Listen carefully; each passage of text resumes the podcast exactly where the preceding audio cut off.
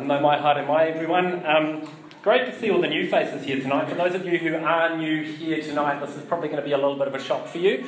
Um, we are not. Um, we're not going to be speaking the way we might usually, um, or about the things we sometimes do. But um, one of the, I guess, the, the ways to start this off is by giving you a little bit of context. Um, Blueprint has been a church for about 13 years.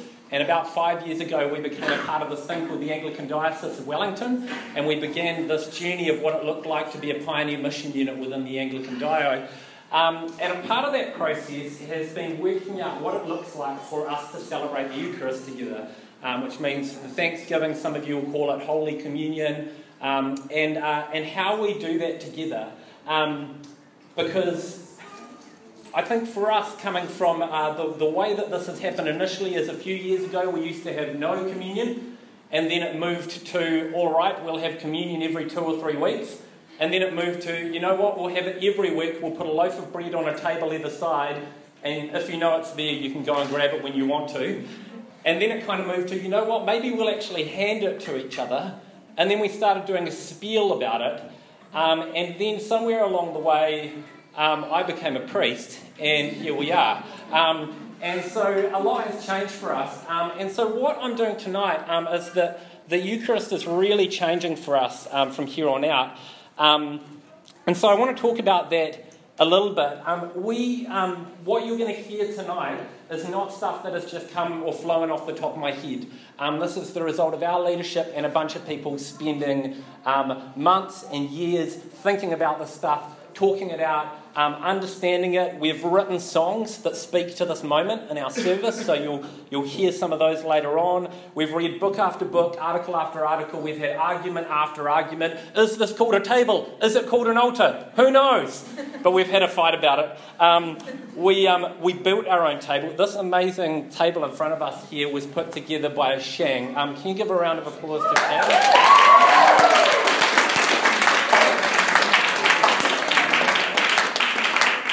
Um, by all means, come up and have a look at it. It was a razor finish eh, to get it here, and so there's a little bit of rockiness in it at the moment. So maybe just don't put too much pressure on it, but but it's going to be as solid as our theology in two to three weeks. Um, oh dear. Um, um so um, so for some, the question of uh, why Eucharist, why this table is here with candles on it and colours on it. Um, might be your first question. As you may have come from either a non faith tradition or you may have come from maybe a Pentecostal Protestant tradition, and when you had Eucharist last, um, it was maybe Coke from Little Thimbles with, um, I don't know, an Oreo or something like that. Um, and you're wondering why it is this way. And I thought so much about how I answered that question. And then Andy Hockey gave me the best answer to that, which was like crazy simple. And this was late last year. And he said, Isn't it nice to do something that Jesus asks us to do. And I was like, oh, yeah. Because there is so much of our church services which are actually us kind of improving on what we think Jesus wants us to do. You know, it's like, oh, I guess worship is some songs. And uh, I, I, guess we teach. I don't know. I don't know whether we're supposed to sit or stand, but we just kind of improv it and we order ourselves, and that's fine. But there are these very few things where Jesus actually says, Do this thing, and I'm going to be there in the midst of it. You know? So he says, like, when you pray, pray like this. And he gives us the Lord's Prayer, which we'll do later. You know, and he says, when you get together, do this thing I'm doing now, break bread, pour out the wine, and I will be with you. When you pray, go alone into a room and shut the door. Like, there are actually a few things Jesus says, do this, and I'm going to be in the midst of it. So, this thing of Eucharist is not something that some Anglicans came up with so we could wear robes and light candles. Um, but this is actually one of those things where Jesus said this is how we would remember and tell the story of what he has done for us. That's quite cool, eh? And so the first time this action was done, it was done by Christ. And then after that, it was done by Peter. And then it was handed to popes and bishops and priests all over the last 2,000 years. And they reckon this action has never not been done in those 2,000 years. That someone somewhere has always been doing this. And so there's this beautiful thing where actually it's like somewhere in Aussie, in a, an hour's time, someone is going to be picking up the baton where we left it off. And that's going to be passed on to Southeast Asia, and Southeast Asia are going to pass that on to Sub Saharan Africa, and they're going to pass it on to Dubai, who are going to pass it on to London. And this thing of coming together and doing what Jesus said to do is going on all around the world. It is so much bigger than us. But the thing about this is uh, Eucharist is what we call a sacrament. Can you go to the next one? And the definition of a sacrament is an outward and visible sign of an inward grace, which is a really fancy way of saying Eucharist is one of those things where we do exterior actions to represent what is going on inside our hearts, what is going on between us and God. The thing we can't see, we are making seen here. And um, much like dancing is an expression of joy, much like painting is an expression of creativity, the Eucharist is our expression of God's grace within us pouring out as a community. And I think one of the fears that many people have when you start talking about the Eucharist, particularly if you've come from a, a, um, a Penty background or something, is like, isn't that empty ritual? Because we've all been along to a service um, somewhere, maybe it was a midnight mass or something, and gone, man, this is dry. Like, this is real dry. And we're not sure if actually the people who are doing it know why they're doing it anymore. But I think the problem is when it becomes empty ritual, is when we do the outward signs but we forget the inward grace. We do the outward signs but we forget the inward grace. So we get obsessed with lifting the cup and drinking the juice and waving our hands. But we've forgotten that all of that is the embodiment of the inward grace we have with Christ. And so, all of what I want to do tonight really is describe the inward grace. Because I think for us to do this, like it is empty ritual, it's just a block of wood here. It's just some wax, it's just some juice, it's just some bread, unless we get our heads around the inward grace. Um, and I remember uh, a few weeks ago, Anna and I went on this tramp. We went on the Waikaremoana track um, up north, and uh, and it's really hard for me. I'm quite a busy, quite a um, achievement focused person. It's really hard for me to wind down on something like that. So the first day, I'm like the guy who is like looking at all the signposts which say, you know, three and a half hours to go. And I'm like, those are for tourists, we can do it in two and a half, you know? and, um, and so all I'm sort of doing as I'm walking too is I'm not really looking at the surroundings. I've just got my eyes on my feet and the roots, basically. And I'm like, just get there without a rolled ankle and at least an hour shy of when they said it could be done. And so you're in this beautiful place, one of the most beautiful places in the world, and, and you're just head down, and there's these beautiful tree canopies above you, and this incredible lake, and these beaches, and instead I'm looking at mud and looking at my feet. And on the third day, we arrive in this, uh, this little hut, um, and we meet a, a, guy named Rako, who was um, Tuhoe, and he was a warden on this track. And we got to know him, and he said, Oh, I'll be your guide tomorrow. And so we started out the next day walking with Rako, and, uh, and we'd go up this track, and, um, and then after 10 minutes, he'd stop. And he'd go, See that? See that there? That's Kanuka. And he'd say, And that over there? That's Manuka. And we'd say, Oh, what's the difference? He says, Well, I'll tell you the difference. And then we'd walk for another kind of 10 minutes, and he'd go, See that there? That's horopito. That's like Maori chili. You can eat that. And so we sit there and munch down on horopito, and then we go a little further, and he's like, That's kawakawa, that's for toothaches and we walk along and we take some of that, and we have this amazing day that probably took about, I don't know, two or three hours more than it was supposed to, because we had this guide who the whole time was pointing us to the beauty of what was around us. And it became the most significant thing. And this, for me, is what the Eucharistic liturgy is, and what I hope to do for you today. Is some people get obsessed with this ritual as being a look at your feet, keep an eye on the roots, Make sure you don't trip up, make sure you don't screw it up, or some old priest is going to hit you over the back of the head. And they're looking at the roots, but when we find out why we do it, when we have a guide through it and we understand what the words are saying, then our eyes begin to lift and we realize that this opens us up to this world of beauty around us that we didn't know was there. And so that's kind of what I'm, I'm hoping for today. So, what I've done is um, I've created a little diagram for you guys, and what I'm going to do is I'm going to take you through five angles on the Eucharist today. Um, and, um, and what is going to happen is probably some of you are going to be like, whoa, that is a lot of stuff. Um, and so, what I'm kind of expecting is that for each of you, there'll probably be one of these angles where you go, bam, that is so cool. And you do not have to be pumped on all five of them, all right? Um, and, uh, and so, I'm going to I'm going to talk through each of these, and we're going to stop for some conversation along the way. Does that sound all right? Cool. All right. Okay, so first things, we're going to start at that one on the bottom left. Eucharist is sensory. So most of our Protestant worship is auditory or audible, right? So what we do is we come into a room like this and we sing songs and we listen to people talk. That's basically what we do. So our worship is kind of in this setting, kind of like a conversation with Jesus. It's like I talk and then you talk God and then I talk and then you talk. And what the Eucharist does is it invites us into something else entirely. Yes, it invites us to hear Jesus. Yes, it invites us to speak to him.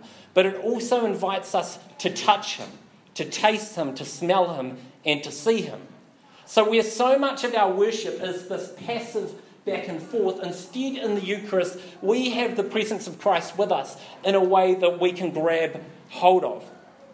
And I reckon theologically, this is really, really interesting because in the Eucharist, we are not just saying we, we are here to meet with Jesus. We are not here to have a coffee with Jesus, but we are here that the person of Jesus and I would come into union with one another. That Christ would be with me and I would be with him. John 6:53 Jesus said this thing that turned away a whole heap of followers. He said, "Unless you eat my flesh and drink my blood, you can't have my life within you." Colossians 3:3 For you died and your life is now hidden in Christ. We come to this table that the life of Christ may enter into us and be hidden within us, and us be hidden within Him. In our Eucharist, we hear the story of Jesus retold. Then we see his body placed on the altar. We tear his body with our hands. We lift it up. We smell it. We taste it.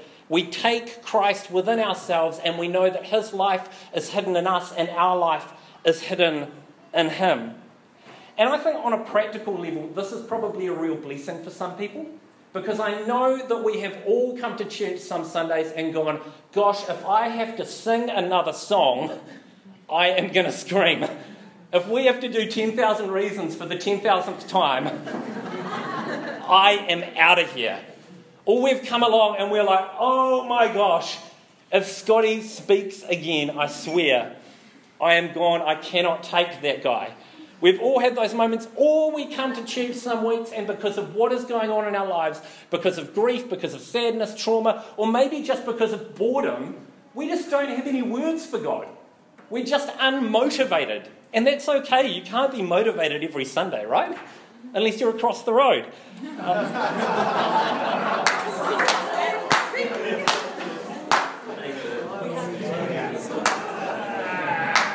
Because because some weeks you don't want to listen, some weeks you don't want to sing, some weeks you have no words. And on those weeks with the Eucharist, your worship becomes as simple as eating, drinking, breathing, smelling, and tasting. That's all you have to turn up here and do is come eat, come drink, come taste and see that the Lord is good. And if the rest of the service is a write off, you worshipped with us. And it was beautiful, and we were stoked to have you with us. This is the beautiful thing about the, the sensory nature of the Eucharist. So the Eucharist is sensory. What we're going to do here is just take a minute or two. I want you to turn to one person next to you, and I want you to tell them one thing about that idea of the Eucharist as sensory that resonates with you. Go.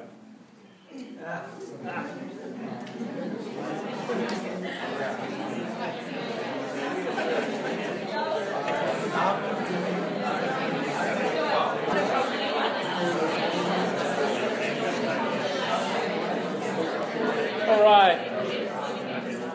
Just any quick fire thoughts back from that? Any interesting ideas that came up? Who finds that a powerful idea? Yeah? Why, Lauren? Um, I like thinking. I like thinking about Jesus' humanity and that he ate and drank and cried and laughed and all of it, and it's like he's really near. Mm. Mm, totally yeah, the idea of, of Christ's humanity. I think sometimes in the church today we have forgotten that Christ had a body. Like we think in terms of only spirit, and it's quite cool that this thing that is in front of us is like touchable, it's tangible, it's matter, you know? That we have bodies, we are not just spirit, but we have bodies and Christ had a body. Anyone else?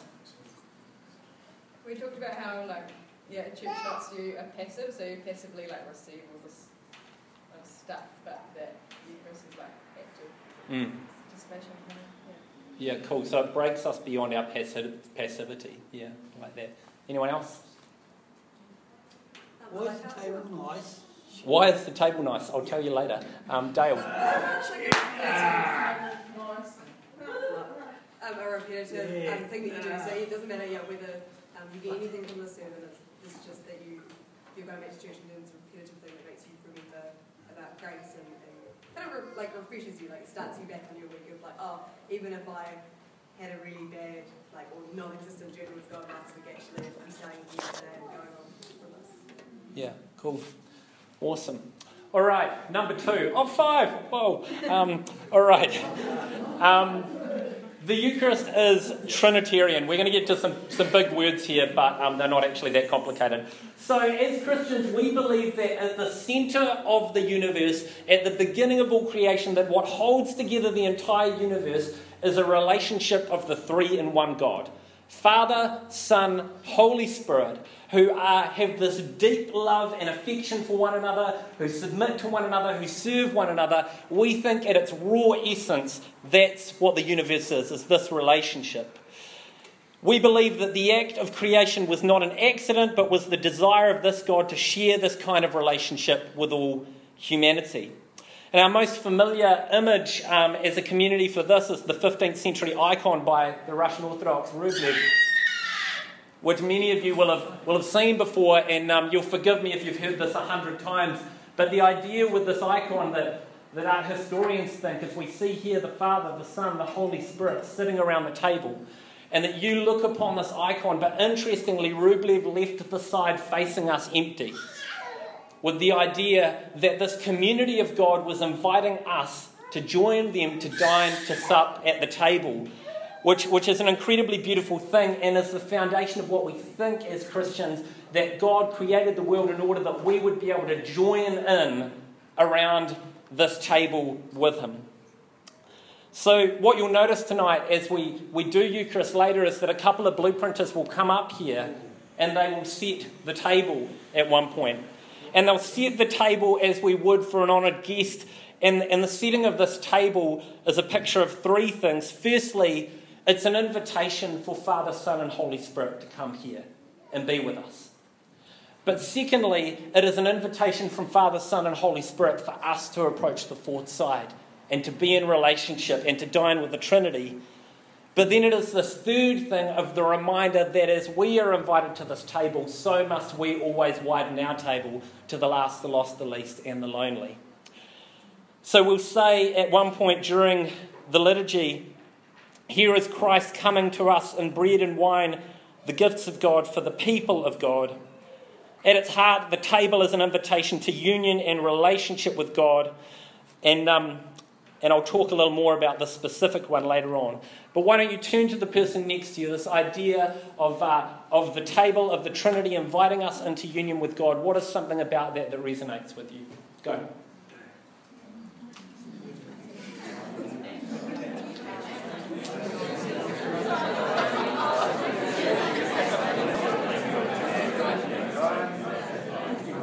Can I have some quick feedback from people? Thoughts on that idea? Yes, Max. Oh, is that a fake finger? All right. Yes, Sharon. It's just so inclusive. So inclusive? Yeah. It's just like, oh, cool, me. Like, I get to be part of it. Yeah. Like, Cool. It's open to anyone. Yeah. Yeah, awesome. Cool. Yeah, anyone else? Yes, Corral. Um, I actually find it like quite surreal sometimes because it's like um, I actually think that um, love actually sit at his table Mm. and am I clean enough to be there? Mm. So I often think that, yeah, I just find it quite. It's lovely feeling, I guess, to actually invited. Mm. Yeah, that's a beautiful way. That's like a humbling thing that God invites us to the table and, and brings us face to face with our own ideas about our own worthiness. Yeah. And um, yeah, anyone else? One more. Yes, James. I kind of like the thought that before the entire world was created, that that kind of communion was already happening. You know, that we're kind of, I guess everything was birthed to bring us into that. Um, Yeah. yeah. Yeah, cool, cool. All right, third one. We're going to race along here. Um, So Eucharist is sensory, Eucharist is Trinitarian. Um, the third one, the Eucharist is incarnational. Another big word. Essentially, what this means is that at the centre of our faith is the belief that God is not distant from us. God became human, the Word became flesh. John 1:14 says that the Word about God became flesh and moved into the neighbourhood. Our God is not a far off one who lobs grace grenades down from heaven. He puts skin on. The all powerful God makes himself all vulnerable. He came as a defenseless child in a genocide. He cried with those who mourned. He made wine for those who partied. And he did what no God ever should do and suffered death on a cross. And so Jesus, from his place with the Father, is taken from heaven to earth. He is blessed by John the Baptist for a ministry of reconciliation. He is broken on the cross and he is given for our reconciliation. He is taken, he is blessed, he is broken, he is given.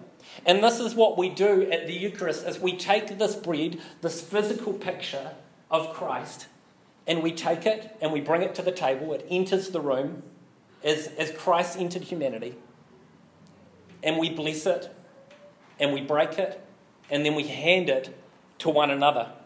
And we remember in that what it is that Christ has done for us. In Eucharist, we reenact that Christ came and dwelt among us using bread and wine. We restage his taking, his blessing, his breaking, and his giving. But then, more than that, in this thing of Eucharist, we recommit ourselves. We say, God, take me, take my life. We say, Lord, bless my life. Lord, break my life and give me to those who do not know you. Give me away. And so, the same thing which Christ has done for us, we celebrate here, we take it in, and we ask too that He would take us, that He would bless us, He would break us, and He would give us for a world who desperately needs us. So, the Eucharist is incarnational, it is Jesus with skin on. Turn to the person next to you, talk about an idea in that that resonates with you. Go.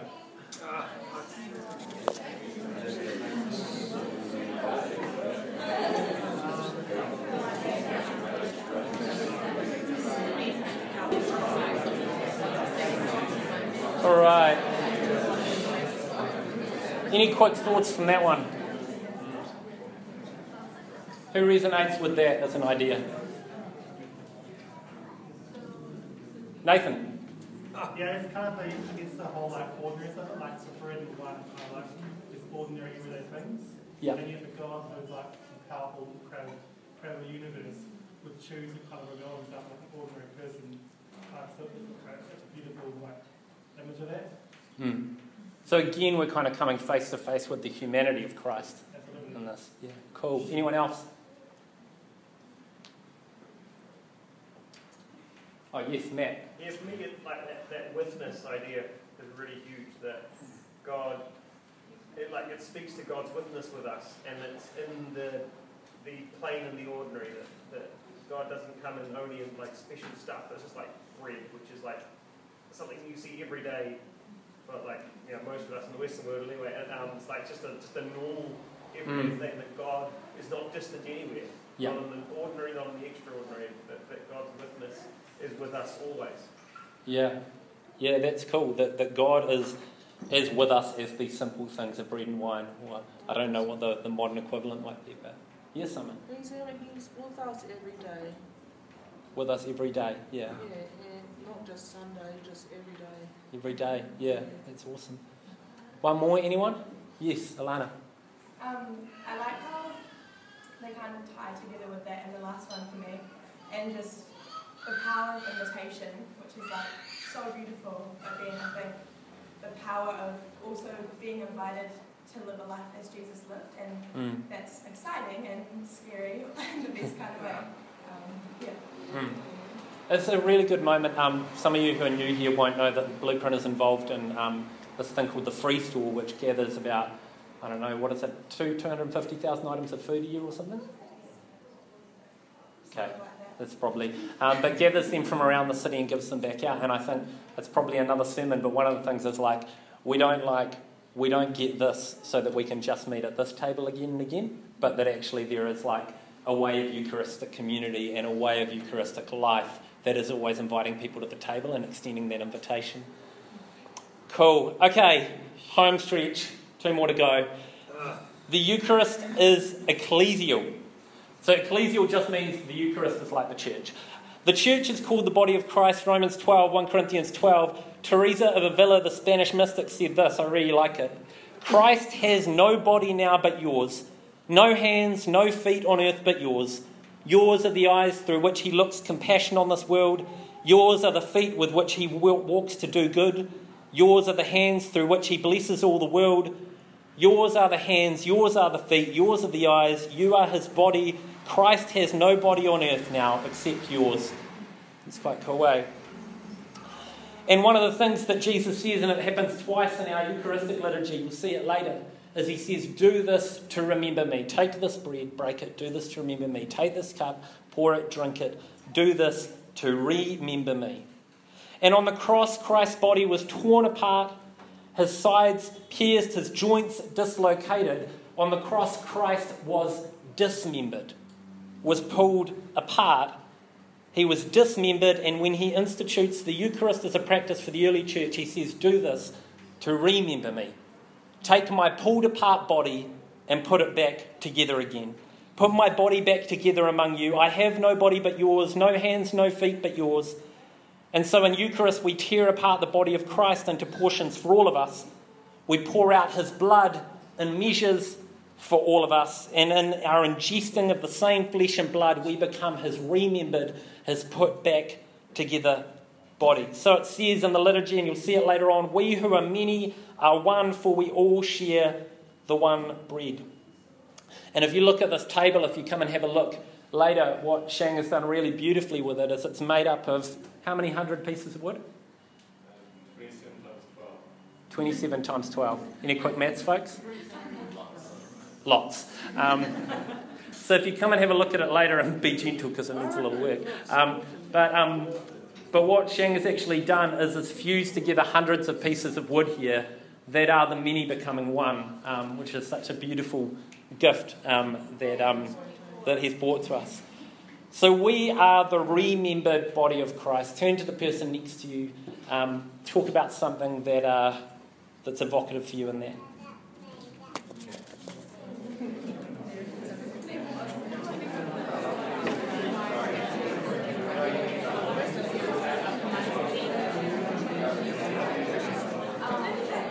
All right. Any quick thoughts on that? Feel like this crew's been quiet?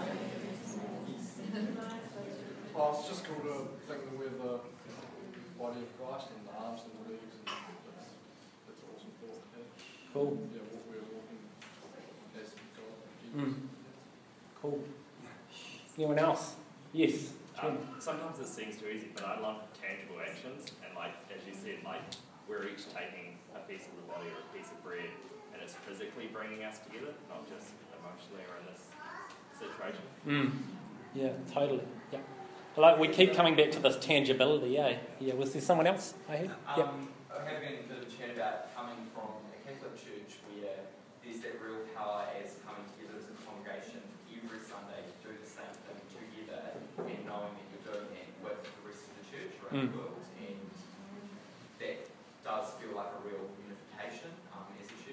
Totally.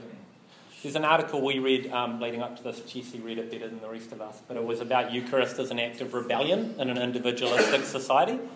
That, um, that and this is man, you can find every possible perspective on the Eucharist if you want to find it. Like um, there is, um, but yeah, this idea that this is an act of rebellion, where we say the consumerist machine will not divide us. We will, though many, become one. Every week, we'll remember it's not about me; it's about us. It's bigger than me. Um, and I even love what it asks us to do, you know, in an age where we are all so passionate about our particular style or niche or taste in worship music or whatever, that we all get together and we're like, nah, we do the same thing. And doing the same thing is more important than my particular vibe, um, which is, you know, is a great challenge to us, I think, eh? Um, yeah, anyone else? One more? Cool. Oh.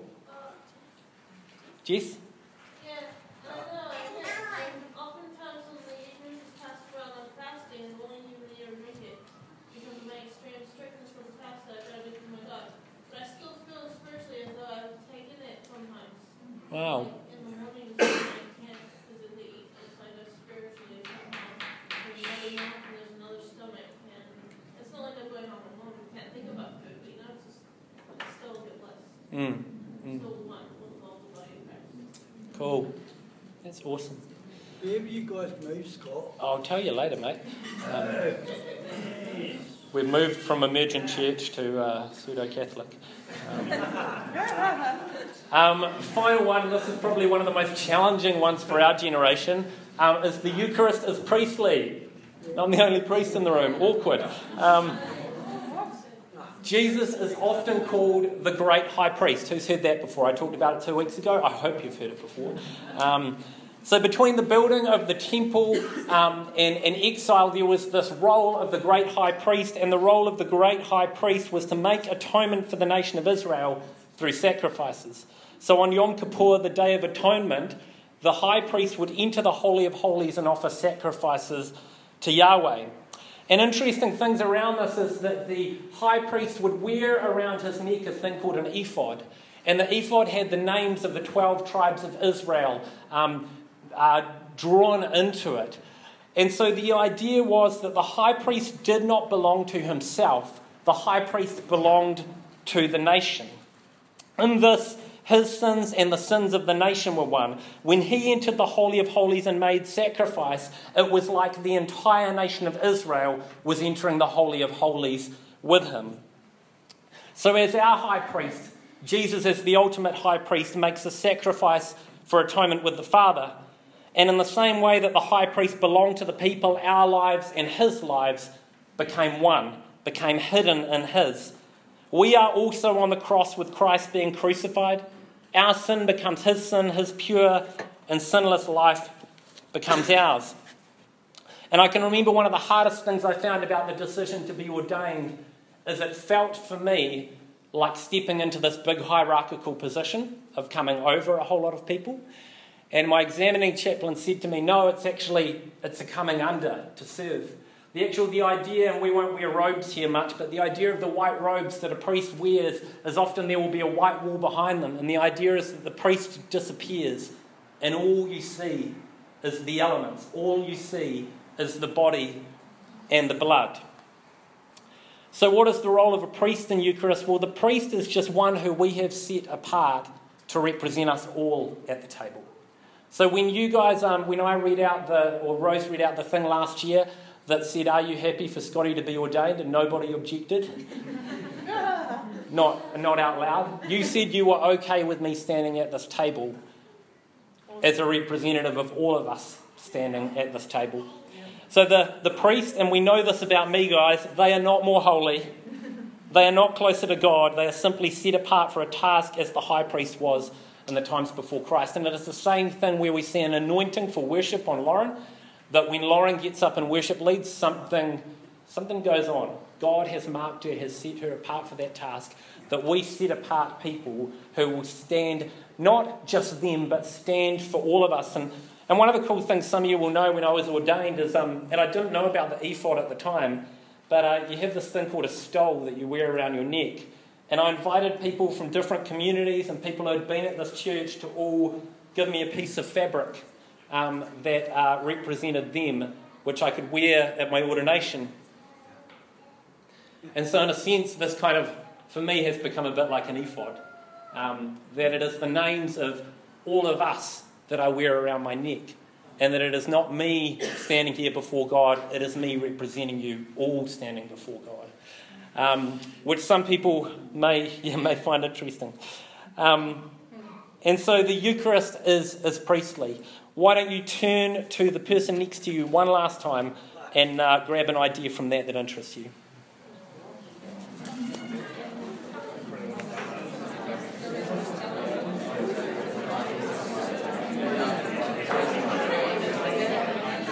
All right, team.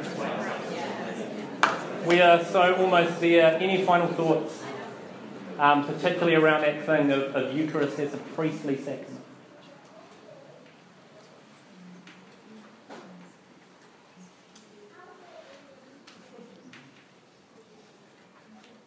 Yeah, we were just talking about how, um, like again, it's kind of that struggle between individual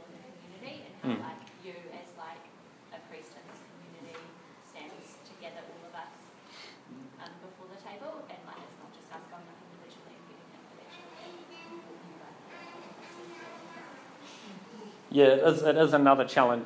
Is, if you didn't hear Jesse, it is another challenge to about individualism and our millennial hate of anything hierarchical, which I hate too. Um, he says wearing the stole. Um, no, I don't mind hierarchy when I'm in charge. Um, um, um, anyone else? For ye are a chosen generation, a royal priesthood, a holy nation, peculiar people, that ye should shew forth the praises of him who called you out of darkness into his marvelous light. Which in past time were not a people, but now are the people of God, which had not obtained mercy, but now have obtained mercy. First Peter two nine and ten. Cool. Thanks, Chief. Anyone else? One more? Yeah. Cool. Where does Passover come into this? Given that the Passover is when Jesus instituted the Eucharist.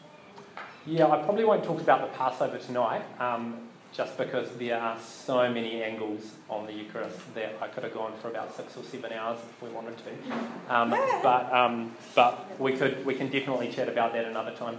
Um, there is so much. Yeah, there are another five pages. Um, cool. Okay. Well, what I think um, are just uh, a couple of last things. One of the things that um, I haven't really talked about tonight is words. We say a lot of words in Eucharist. Um, there is a red booklet under your seat, um, which we have worked through with friends of ours at Ngāti Awa in different places to work out what it would look like. It's like Oprah, hey, you get a car. Um, anyway, um, so there is this book under your seat. And, um, and why I haven't talked about the words, if you can lift your head away from your books for a moment and look at me again, um, why I haven't talked about the words is that the function of words, the function of liturgy is liturgy literally means the work of the people. So it means the actions that we do together. And sadly, sometimes what we do when we get into empty ritual is we think it is about the right words. But the purpose of the words is not to prescribe our time together, it is to describe the actions we are taking. The purpose of these words is to retell the story of Jesus and describe the actions we are doing together. Um, and so there are a number of different, um, a number of different Eucharist, uh, liturgical Eucharists you can look at in uh, the New Zealand Prayer Book. But the, the kind of thing we've pulled together here is something we feel like really represents our community. And this is going to be a journey together, you know, that it's not like um, we're, not, uh, we're not pinned forever to these particular words. But we continue to journey, and the great thing about the Anglican Church is it's a broad church and it gives us room. So, what is going to happen is Lauren is going to lead us in a second, and the way that tonight is going to roll is she's going to lead, and eventually she's going to play um, the fourth song, I think, one of our, our beautiful new Eucharist songs. And there's going to come to a point to that where um, Richard and Rose are going to come and set the table, and we are going to remember that Trinitarian part of Eucharist that we are invited to the table, that we, um, that we uh, God invites us to the table and we invite others. And in other weeks to come, we want any of you to come and set the table as well. Um, I'm going to come up, lead us in the liturgy that is here, the parts in bold we say together. Um, and we're going to take, we're going to bless, we're going to break, and we're going to give the bread. Um, and one of the final things, which is just a, a culture thing, I, I, haven't been, but I keep hearing one of the most exciting places to do Eucharist in Wellington is St. Tom's in Newtown. Um, yeah? Would you agree? Tell us what St. Tom's in Newtown is like. Um, a lot of shouting and happy vibes. Yep. Yeah. Cool. A lot of shouting and happy vibes. Yes. Now, and singing and dancing. And so, man, Jess Johnson, I'm giving you license here, all right? shouting and dancing. Um, when we say these words like these are powerful words that we are saying, powerful things that we are looking at, we're saying God is with us. Christ has died, Christ has risen, Christ will come again. And so, man, this is exciting stuff we are declaring to one another. Um, and so it is, yeah. and so it is not a case of us coming together. You'll notice nowhere in here have I talked about us coming grovelling on our knees in penitence. Because I don't think that's what we're here to do in the Eucharist. We're here to gather the family meal as the people of God, and that's an exciting thing. Um, and yes, Jess, thank you. Amen. I hear that, sister. Um, and so, um, and so, what we'll do is, uh, is, is, is roll through that. Um, but maybe what we'll do for just one minute is why don't you close your eyes? I have said a lot. And then Nathan says, yep. Yep. Okay, we Um, move to then. So, um, what we'll do is just sit in silence, and what I want you to do is there may be one of those five angles that you want to approach the Eucharist from today.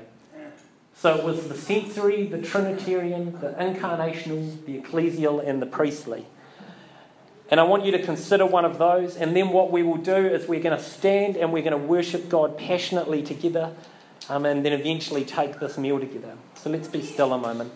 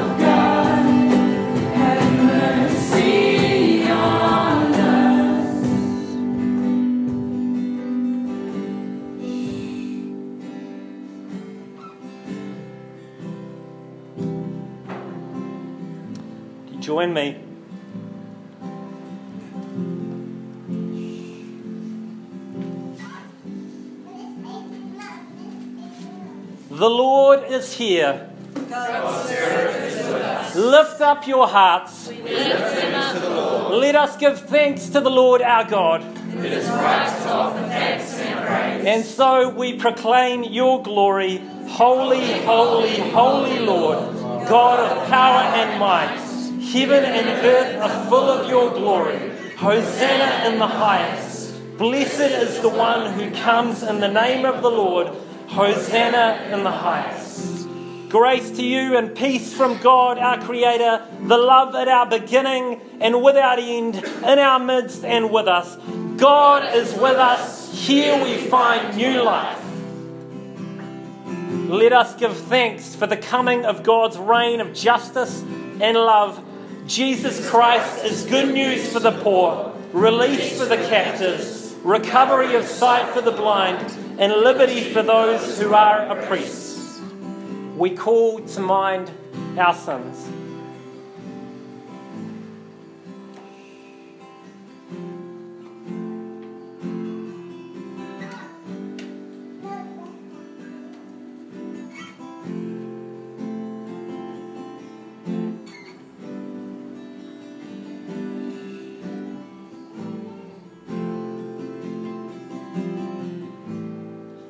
God forgives and heals us.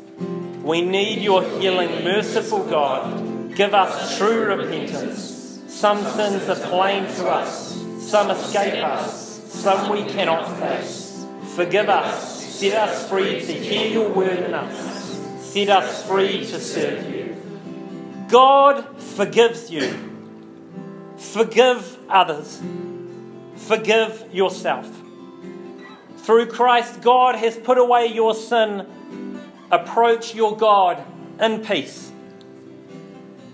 On the night before he died, your Son, Jesus Christ, took bread. When he had given you thanks, he broke it, gave it to his disciples, and said, Take, eat.